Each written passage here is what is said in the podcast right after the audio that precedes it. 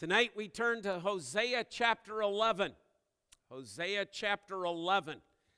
I had assigned last Lord's Day evening for you to read chapters 2 through 10. Uh, hopefully, you have done that um, so that you might uh, see the, the, the, completeness of uh, Israel's sin as uh, God uses very poetic language there um, to describe how Israel has fallen, God's call to repentance, their unwillingness to bend, God coming forth in judgment. And yet, all of this is going to reveal to us once again the deep, deep love of God for his people. That's where we come in chapter 11. So, chapter 11 is where we're going to get to tonight, but to get there, we've got to go through chapters 2 through 10. But here's where we'll end up. Let's hear the living word of God. When Israel was a child, I loved him, and out of Egypt I called my son. The more they were called, the more they went away. They kept sacrificing to the Baals and burning offerings to idols. Yet it was I who taught Ephraim to walk. I took them up by their arms, but they did not know that I healed them. I led them with cords of kindness, with bands of love, and I became to them as one who eases the yoke on their jaws. And I bent down to them and fed them. They shall not return to the land of Egypt, but Assyria shall be their king, because they have refused to return to me. The sword shall rage against their cities, consume the bars of their gates, and devour them because of their own counsels. My people are bent on turning away from me. And though they call out to the Most High, he shall not raise them up at all. How can I give you up, O Ephraim? How can I hand you over, O Israel? How can I make you like Admah? How can I treat you like Zeboim? My heart recoils within me. My compassion grows warmer and tender. I will not execute my burning anger. I will not again destroy Ephraim. For I am God and not a man, the Holy One in your midst, and I will not come in wrath. They shall go out after the Lord. He will roar like a lion, and when he roars, his children shall come trembling from the west. They shall come trembling like birds from Egypt and like doves from the land of Assyria, and I will return to them their home, declares the Lord. Thus far, the reading of God's word. Let's again bow in prayer.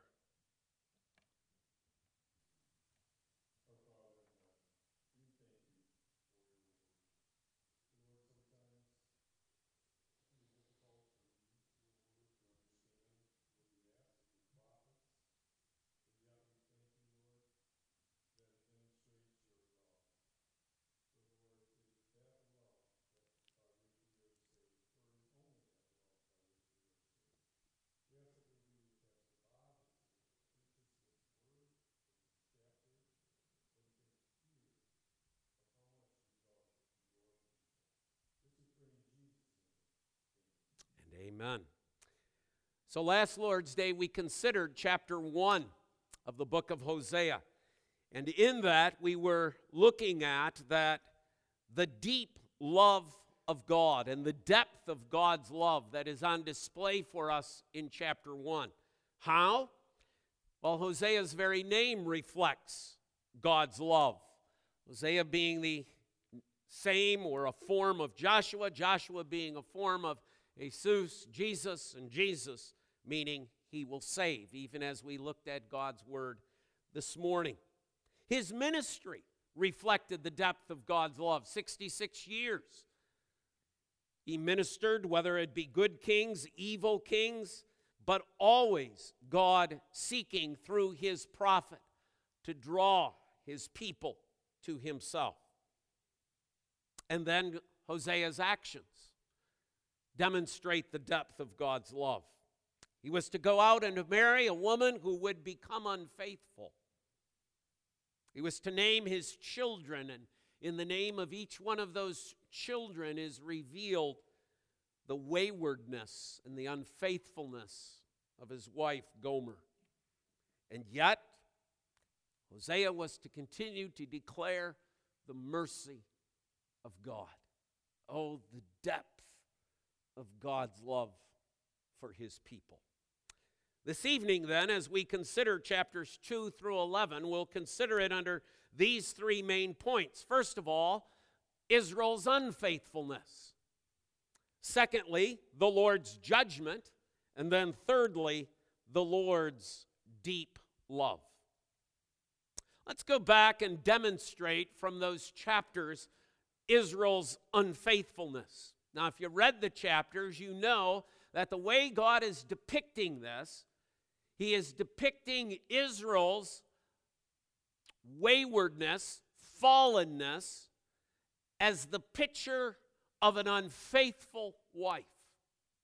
He's picturing it as spiritual adultery the wanderings of Hosea's wife Gomer after other lovers is that which God is using to depict that which Israel is doing to him. He had covenanted with them, and yet they are breaking that marriage bond by their spiritual adultery. Go back to chapter 2, verse 5. God's words. For their mother, that is Israel's mother, has played the whore. She who conceived them has acted shamefully. For she says, I will go after my lovers who give me my bread and my water, my wool and my flax, my oil and my drink. Verse 7 She shall pursue her lovers. This is Israel running after other gods. This is how God depicts it throughout this book of Hosea. They're running after other gods, other suitors, other husbands, other than the Lord their God. And in the process of running after these other gods, they are turning away from the Lord. Chapter 2, verse 8. And she did not know that it was I who gave her the grain, the wine, and the oil, and who lavished on her silver and gold, which they used for Baal. Or we can go down to verse 13. And I will punish her for the feast days of the Baals when she burned offerings to them and adorned herself with her ring and jewelry and went after her lovers. And here comes the words and forgot me, declares the Lord. This is what Israel, those tribes in the northern section, Samaria, as it's sometimes called, Ephraim, as it is sometimes called. They've wandered away from the Lord, committing this spiritual adultery, running after other gods, turning their back upon the Lord. But this unfaithfulness is demonstrated in other ways as well.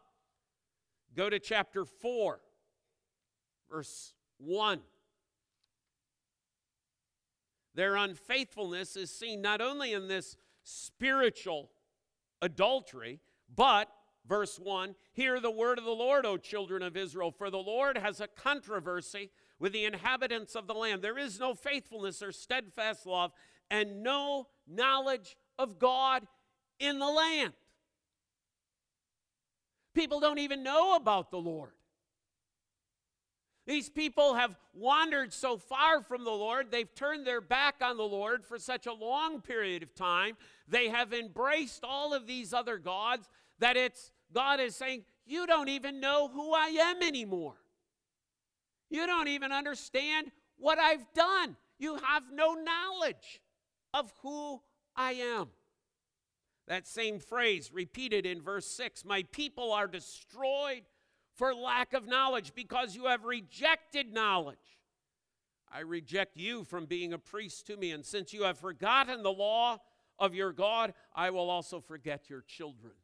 Those words, by the way, are directed at the priesthood, at the spiritual leaders who are no longer instructing the people in the truth of God, the truth of God's word, but the priests themselves are becoming instrumental in leading the people away from God, away from the truth of who He is, so that they continue their spiritual adulteries. But there is another as well. Chapter 4, verse 2. There is swearing, lying, murder, stealing, and committing adultery. They break all bounds, and bloodshed follows bloodshed. Or go to verse 7. The more they increase, the more they sinned against me, and I will change their glory into shame. They feed on the sin of my people. They are greedy for their iniquity. This is what life has become like in Israel. They no longer live for the glory of God. They no longer live for the Lord. They have no knowledge of the Lord, and they're running after other gods. This is what God is depicting in all of those chapters. We read about it in various ways, in different images, in different words that God uses, but the message continues to come back Israel is unfaithful to me. And you hear, even in that 11th chapter, the heart of God breaking over these people. The heart of God as their husband breaking over their waywardness. This is not some unemotional God. This is not a stoic being who somehow could care less what people do. But all of their actions, all of their words, are wounding, as it were, his own heart. The pain of watching people that he had covenanted with running after other gods. So, what else did we read in chapters 2 through 10? Well, we also read of God's judgment. But God didn't just come with the judgment, God warned them, God told them, He gave them opportunity after opportunity. In chapters 2 through 10, we read it over and over again that He came to them, warning them. Pick it up at chapter 5 with me. Hear this, O priest. Pay attention, O house of Israel. Give ear, O house of the king, for the judgment is for you. He's telling everybody. I don't care if you're the religious establishment, I don't care if you're the political establishment, or if you're just the common people of the land. Listen up. I'm warning you. Your waywardness is going to cause judgment to come upon you. Go to chapter 8, where we read that warning sounded again. Set the trumpet to your lips. One like a vulture is over the house of the Lord because they have transgressed my covenant and rebelled against my law. Set the trumpet, sound it out. I'm warning you. I'm coming in judgment. Chapter 8, verse 7 and 8. For they sow the wind, and they shall reap the whirlwind. The standing grain has no heads, it shall yield no flour if it were to yield, strangers would devour it. Israel is swallowed up already there among the nations as a useless vessel. God had brought them down. God had brought incidents into their life as a nation that were warning shots. That what God was saying, listen, listen, you need to turn, you need to repent. And yet they failed to do so in those chapters the stubbornness of these people is exemplified. Go back to chapter 6, verse 6. They tried to buy God's pardon by ritual. Chapter 6, verse 6. For I desire steadfast love and not sacrifice, the knowledge of God rather than burnt offerings. Let's just go through the motions. Let's just show up at the festivals. Let's just bring our lambs. Let's just bring our goats. Let's just bring our sacrifices. Let's just do our religious duties. But no steadfast love of the Lord. Let's try to buy God off with an animal. Maybe, yes, we hear he's coming in judgment. Okay, we don't really want to change. Our lives really don't want to be reformed. What we really want to do is to keep up living the way we are. Let's just show our religion, but let's not love the Lord. And let's not really know God in the depths of our hearts and of our lives. They rejected him. And so God is going to come punish. Chapters 9 and 10, repeatedly throughout these chapters, God tells them, I am going to punish. I am going to punish. Verse 3 They shall not remain in the land of the Lord, but Ephraim shall return to Egypt, and they shall eat unclean food in Assyria. You're going to have to leave. I'm going to come. I'm going to take this land away from you. Verse 7 The days of punishment have come, the days of recompense have come. Israel shall know it. Verses 11 and 12, chapter 9. Ephraim's glory shall fly away like a bird, no birth, no pregnancy, no conception. Even if they bring up children, I will bereave them till none is left. Woe to them when I depart from them. Or we can go into chapter 10, verse 2. Their heart is false. Now they must bear their guilt. The Lord will break down their altars and destroy their pillars. Verses 7 and 8. Samaria's king shall perish like perish like a twig on the face of the waters. The high places of Aven. The sin of Israel shall be destroyed. Thorn and thistle shall grow up on their altars, and they shall say to the mountains, Cover us, and to the hills, Fall on us. Verse 9 From the days of Gibeah you have sinned, O Israel. There they have continued. Shall not the war against the unjust overtake them in Gibeah? Remember what that's all about? That's all about the civil war that takes place with the Benjaminites. God is saying, That's what I'm going to do to you. You've rejected me. You haven't heeded my warnings. Up to this point, as we look at this book, we'd say, well, no wonder not a lot of people read this book, and no wonder a lot of people don't study this book. This isn't like really high on anybody's reading list because it sounds an awful lot like us. Sounds an awful lot like the world in which we live in. Sounds an awful lot like the church. God has sounded forth his warnings. Yet, this book, in the midst of that judgment, shows forth the depth of God's love.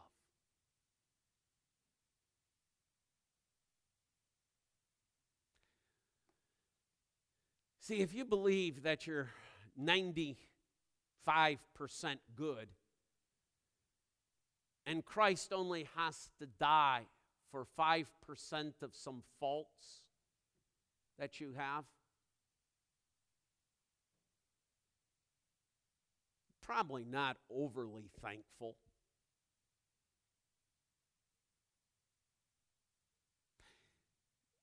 If you think, well, you know, my life, I'm pretty good, probably about 75%, 25% I got some problems with.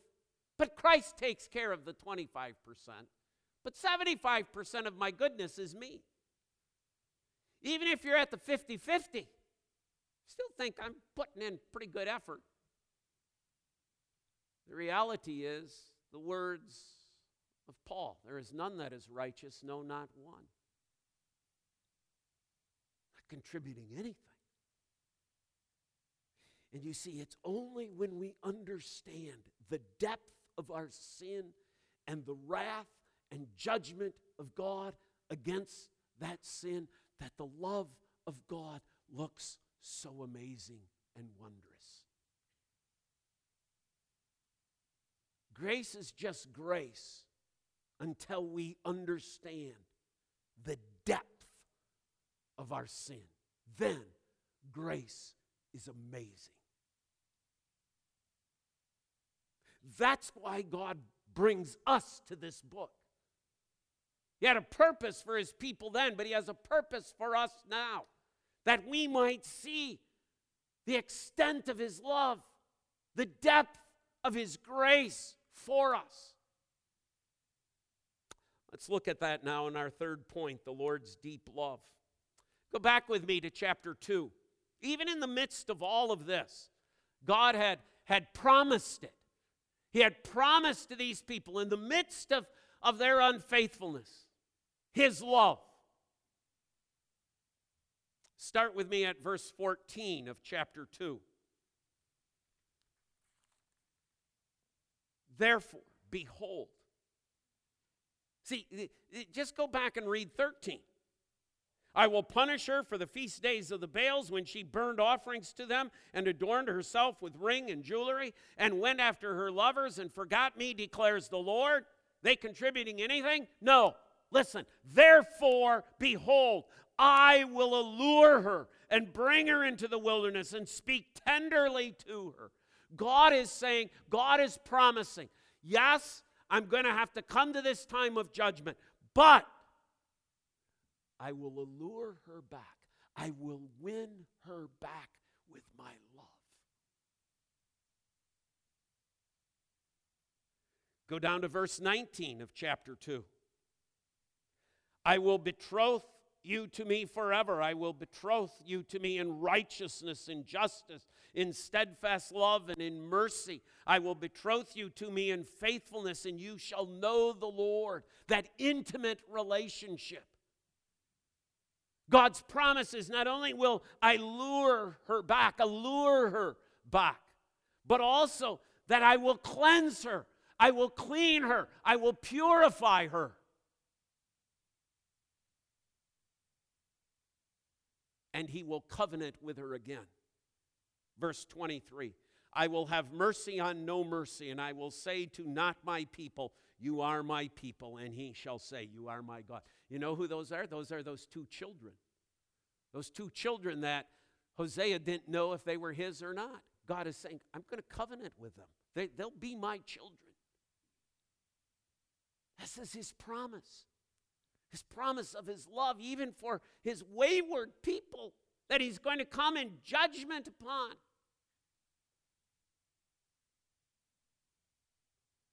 That brings us to chapter 3. Here comes the practicality. Here comes God's illustration. God has said it, He has put it in words of poetry, prose, prophecy. Now He says to Hosea, I want you to show it, I want you to demonstrate it. Well, how am I going to do that, Lord? This is what I want you to do, Hosea. You know your wife? Uh, yeah, I know my wife. Gomer, right? Yeah, Gomer. Where is she? I don't know. What do you mean you don't know? She's taken off with her lovers. She's left me with my three kids, and she's taken off. She's off with her lovers. Isaiah, this is what I want you to do go find her. Go find her. And then when you find her, buy her back. And when you buy her back, bring her home and restore her as your wife. Now just think about this in the in the in the see that we, we, in chapter 3 we're we're switching to the historical reality of this. He was to marry this woman, she became unfaithful as, after he married her. The children's names are an indication of the fact she is unfaithful to Hosea. She has left. She's moved out and now the Lord says, Go find her. Why? Because that's what the Lord does with his people. They're not running to him, he's seeking them. Adam and Eve aren't looking for him, he's looking for them. God seeks out his people. Hosea, I want you to demonstrate this. Everybody knows about your wife, everybody knows what kind of woman she is. Now I want you to demonstrate my love. You go find her. He finds her, and what do we find in chapter 3? So I bought her for 15 shekels of silver and a homer and a letek of barley. You know what that price is? That's the price for the cheapest unwanted slave. This woman had given herself to so many lovers, nobody wants to touch her anymore. Nobody wants to be close to her. She has to sell herself into the lowest form of slavery in order to get by. She's on the auction block. Hosea buys her. And he brings her home.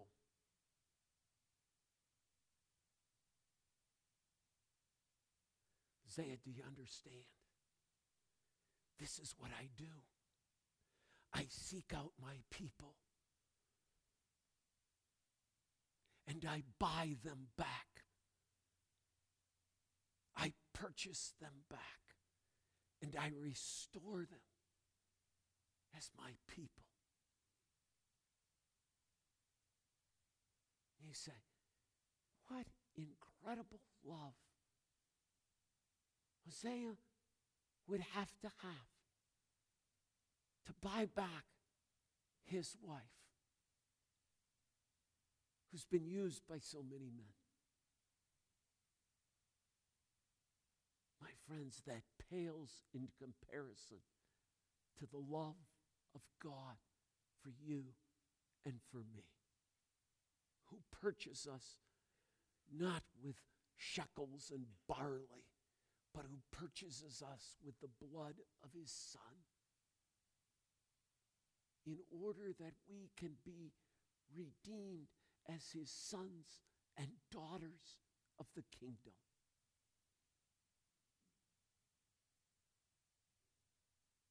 Oh, the depth of God's love. But you see, chapter 11 is there as the fulfillment, it's there to point us to Christ chapter 11, verse 1. Out of Egypt I have called my son. Where do we hear that again? Where, where do those words come back to us once again? They come back to us in Matthew chapter 2, verse 15. After Jesus Christ had been taken to Egypt by Mary and Joseph to escape Herod, then they return. And what does Matthew record there? Out of Egypt I have called my son. The fulfillment of Hosea 11:1 is Jesus Christ. Jesus Christ is the one that God is calling back to what? To demonstrate his love for his people. To show the depth of his compassion. Did you read the did you hear what's in chapter 11? That heart of God just opening up. No, no, I don't want to damn my people. No, I don't want to judge them. No, I want to show them love. That's what you and I are the recipients of the love of God through Jesus Christ. But there's another beautiful picture in that 11th chapter. It's the picture that we find in that 10th verse of the lion roaring.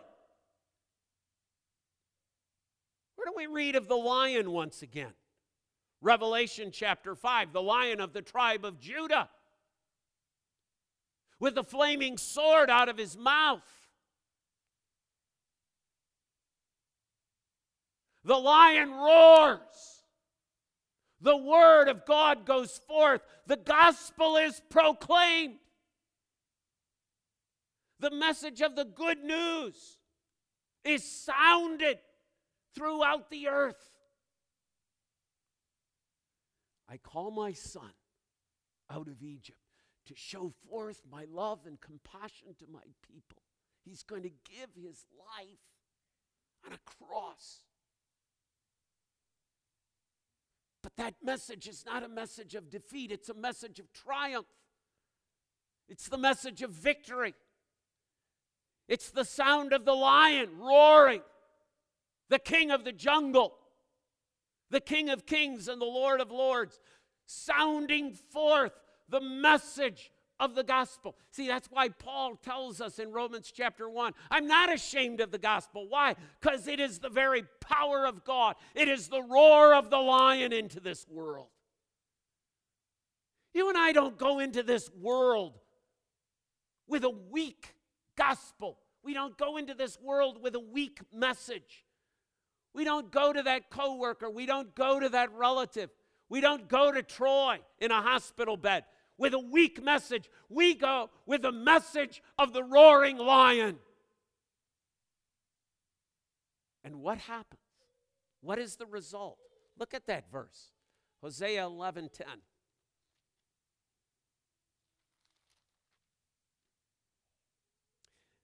They shall go after the Lord, and he will roar like a lion. And when he roars, his children shall come.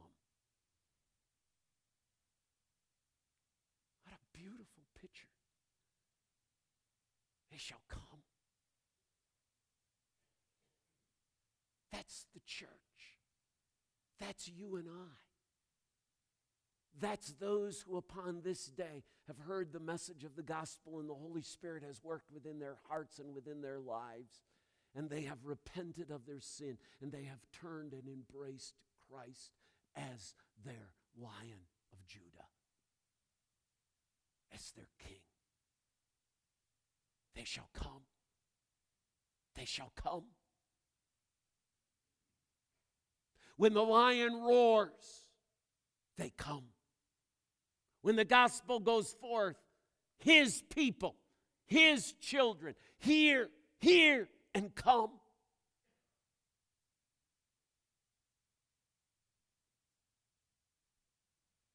Yes, I'm going to come in judgment.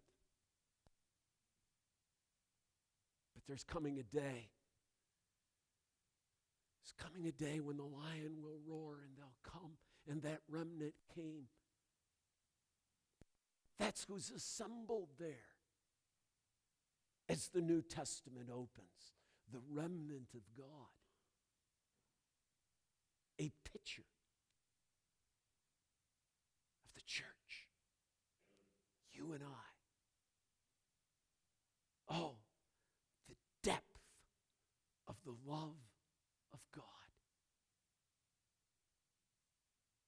that He allows us to come he roars, He works, we come to His blessing, to His goodness. This is the message we bring to the world.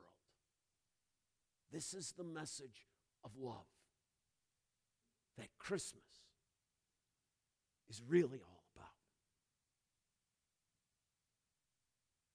Not all the frills, not all the world stuff, not all the distractions. A God who loves us so deeply that his son goes to the auction block of hell and purchases you and I so that we might sound forth his praise that we might go with this call of the gospel, the roar of the lion, and the remnant come. What wondrous love is this? And God's people say, Father, we thank you again for your word.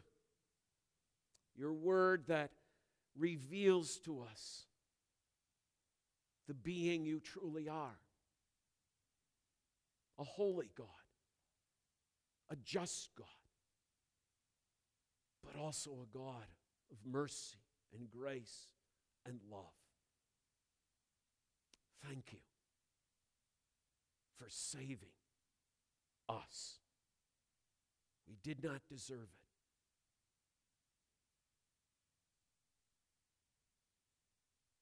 We were not owed it. We did not earn it. But you, of your electing love, salvation has bestowed. In his name we pray. And God's people again say, Amen.